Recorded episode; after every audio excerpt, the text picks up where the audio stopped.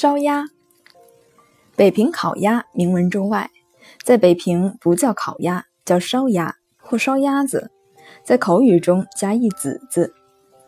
北平风俗杂咏言陈忆京都词11首第5首云：忆京都，甜鸭灌环中，烂煮灯盘肥且美，加之刨烙至油公，此间亦有忽明鸭，骨瘦如柴空打杀。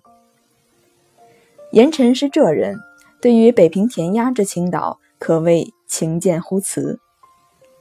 北平苦旱，不是产鸭圣地，唯近在咫尺之通州得运河之便，瞿塘交错，特宜蓄鸭。家种皆纯白，野鸭花鸭则非上选，鸭自通州运到北平仍需施以填肥手续，以高粱及其他饲料揉搓成圆条状，较一般香肠热狗为粗，长约4寸许。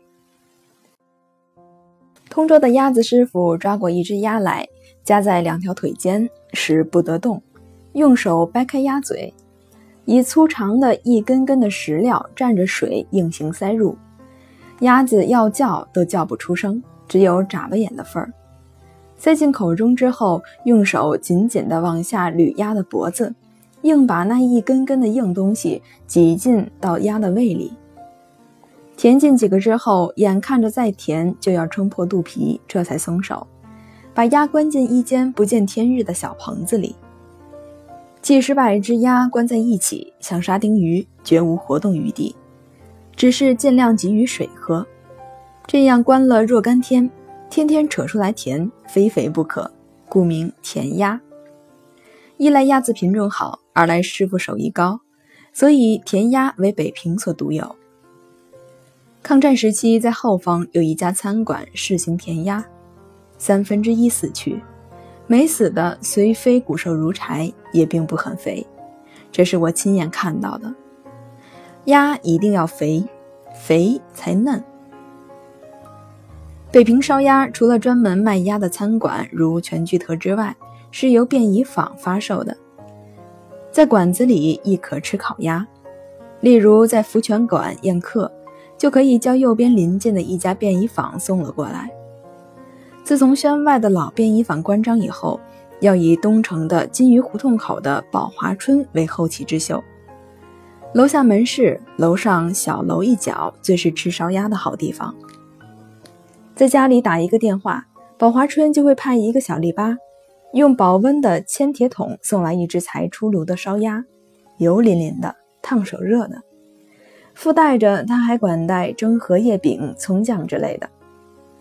他在席旁小桌上当众片鸭，手艺不错，讲究片得薄，每一片有皮有肉有油，随后一盘瘦肉，最后是鸭头鸭肩，大功告成。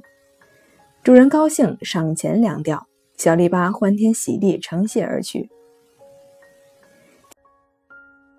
甜鸭费工费料，后来一般餐馆几乎都卖烧鸭，叫做叉烧烤鸭，连焖炉的设备也省了，就地一堆炭火，一根铁叉就能应试。同时用的是未经填肥的普通鸭子，吹秃了鸭皮晾干一烤，也能烤得焦黄蹦脆。但是除了皮就是肉，没有黄油，味道当然差得多。有人到北平吃烤鸭，归来胜道其美，我问他好在哪里，他说有皮有肉没有油。我告诉他，你还没有吃过北平烤鸭。所谓一鸭三吃，那是广告噱头。在北平吃烧鸭，照例有一碗滴出来的油，有一副鸭架装，鸭油可以蒸蛋羹，鸭架装可以熬白菜，也可以煮汤打卤。馆子里的鸭架装熬白菜，可能是预先煮好的大锅菜，稀汤淘水，索然寡味。会吃的人要把整个鸭架装带回家里去煮。这一锅汤若是加口蘑打卤，卤上再加上一勺炸花椒油，吃打卤面，其味之美，无与伦比。